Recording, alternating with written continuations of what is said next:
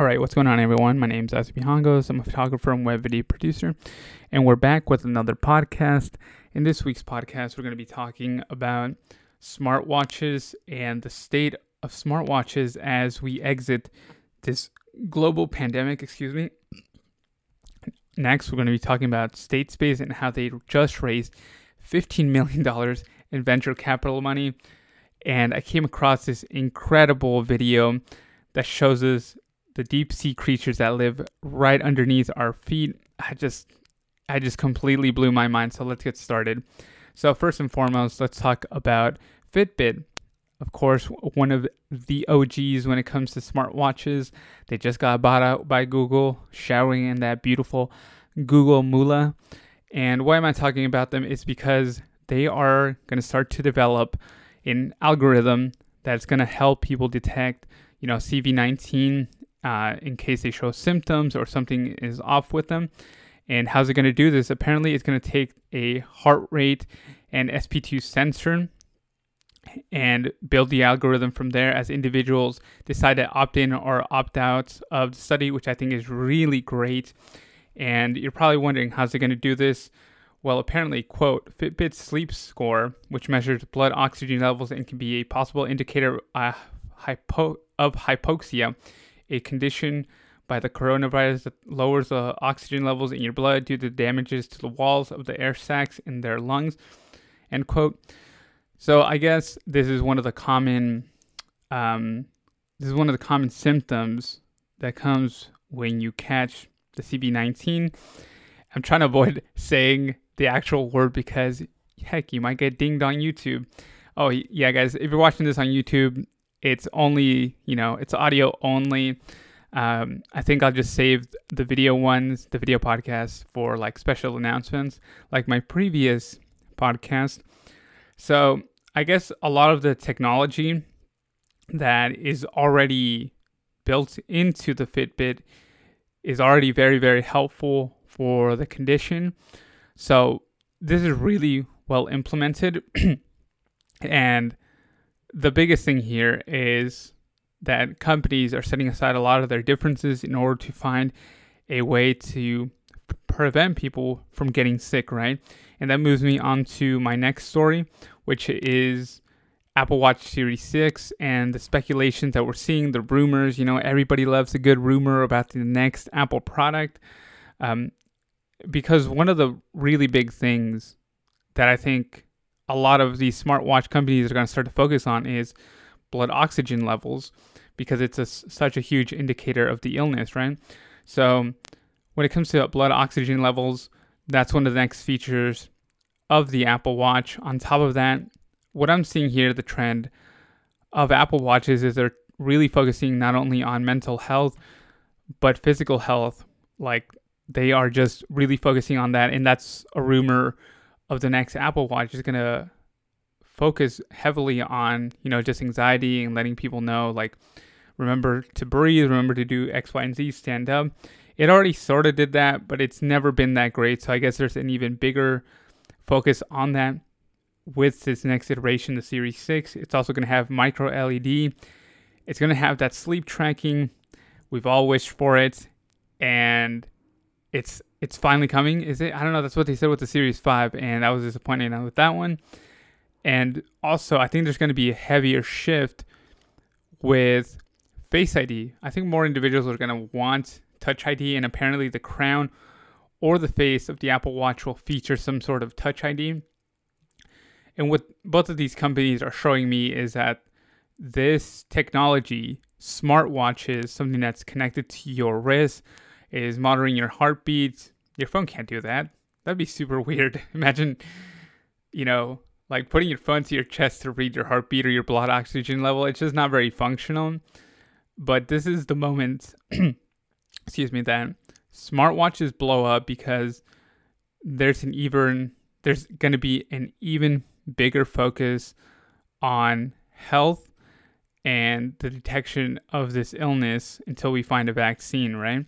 So the big thing here is that you know we we've heard the stories in the past as well that you know Apple is trying to develop some sort of contact tracing, but I think there's also going to be a shift in the way of trying to track illnesses with the Apple Watch or with any smart technology. And I think we've seen a good amount of stories where people were saying like the Apple Watch detected something that, you know, with the EKG, well, not the EKG, like stories of, you know, people finding that there's something wrong with them because of the Apple Watch. And it's like very small cases. And I think technology is going to get much, much better. And people are becoming more accepting of the Apple Watch as a true fitness tool.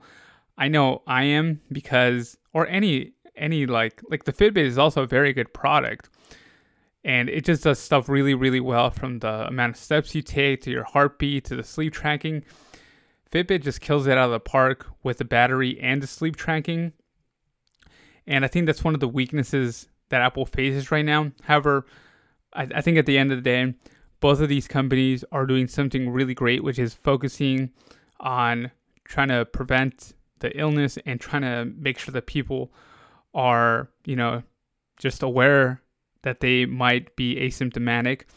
Um, and I think there's even more competition that's coming out from the woodworks, especially from, you know, Oppo and Realme. I was looking through more smartwatch news, and Oppo released their first smartwatch, and so did Realme.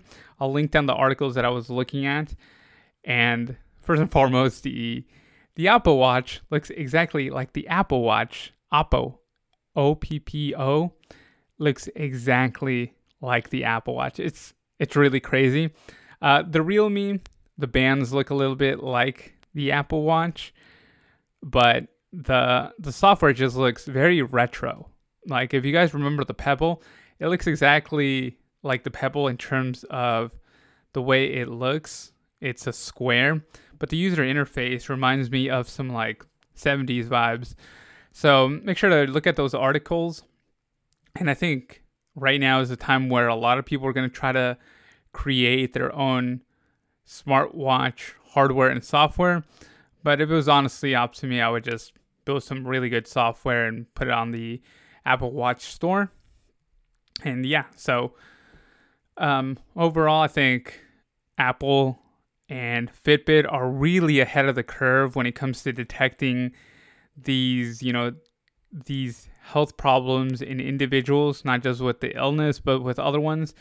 And I'm just very, very hopeful that both companies and with the progress of technology, it's just going to get way, way better. And it's not just going to be able to detect this one specific thing, it's going to be able to detect a virtual of things.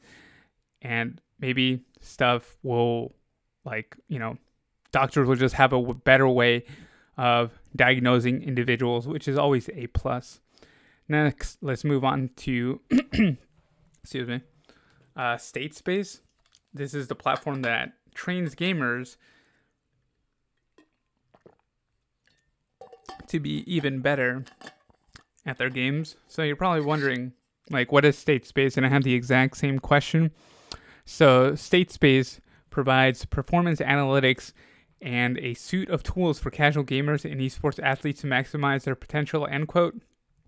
So that was from TechCrunch, and I got this from Crunchbase. It says, quote, interestingly, the technology behind State Space, State Space, which lets the company measure well beyond the kill death ratio and look at the cognitive ability, can be used for many other applications, end quote. I thought this was really cool, like what they're doing. They're trying to train esports individuals to get better. And I've also just been getting really into video games as of lately because I don't know, just, we've all been stuck inside. So what else is there to do? Well, more like video game videos, like angry angry video game nerd or like JonTron. I thought they were hilarious and it just really piqued my curiosity.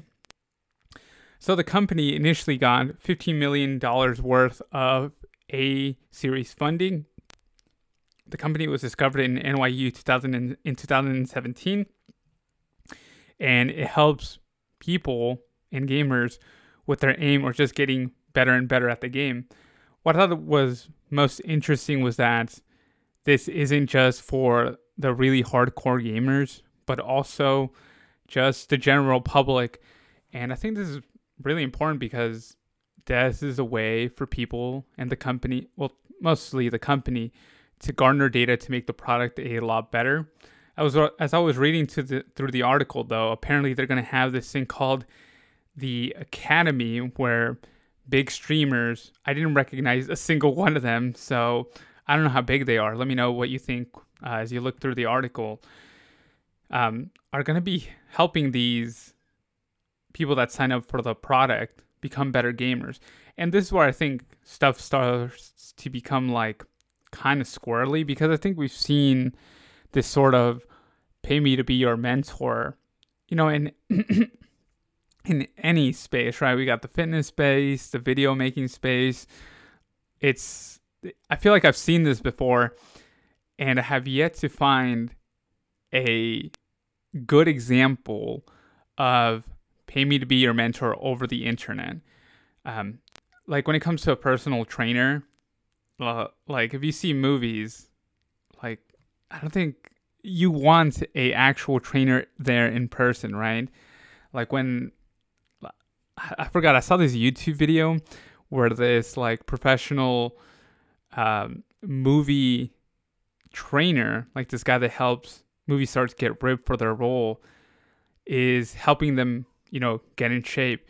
And as he was talking, I'm like, this is so crazy. This is so personalized. This is such a, you know, personal skill that you really need to be there with that person. Like you need to be there beginning to end whenever they're struggling when it comes to the no- nutrition. And as someone that's seen that documentary where, you know, Hugh Jackman talks about how hard it was to be Wolverine, he's like, man, I was eating every single day. And it was like the hardest thing in the world because it's always about the nutrition, right? Um, oh, where was I going with this? Yeah, the, the training, right? When it comes to athletes, like you need someone to be there with you personally training you along the way. And esports i think is its own sport yes but in the sense of it being cognitive i think you really need to be there in person. And just because i think it's sort of the same skill set when it comes to like this person is doing this because of x and y you're not doing this correctly because of x and y. Um, so this is where i think state space needs to do a good job, right? Like it can't just be some half baked, like little text message here and there that says you're doing great. You need to do X, Y, and Z. Remember to keep your head up. Like that's that's pretty bogus. And it didn't say anything about a premium model or anything. But if they do decide to do that, I think there should be a cap with all these streamers because you know streamers their job is to play video games on their own time and do what they need to do for their business. But when they're training someone else, it might become, you know, just kind of like a really big hat, like a second job, like a side job that you might not want. So I'm rooting for State Space because I think video games are just going to get more popular than ever. But I've also seen the whole mentorship online thing, and it's never worked out. So yeah, that's that. That's it for that one. Uh, last story here is we're going to talk about this mesmerizing 4K footage. I, I was just like, it's on Petapixel. And the Schmidt Ocean Institute released this incredible video where it shows the underground, or the, the underground, the water life of these 30 new species that they found. And oh man, it's it's so beautiful to see like the jellyfish and these stars. There was a star that like apparently its jelly is poisonous in order to defend itself. It looks so beautiful, but it's I was blown away a by the cinematography, the quality of the video, like the way that the scientists and the marine biologists are explaining like certain animals and you know like if you watch discovery like 10 years ago you know that footage did not look this crispy it looked like it was shot in like an underwater unsalted potato. You know, use your imagination to see how you get unsalted in the bottom of the ocean.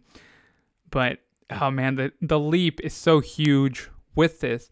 And I was just looking at like what they shot it with and what like this camera looks like a freaking transformer. Like it's insane.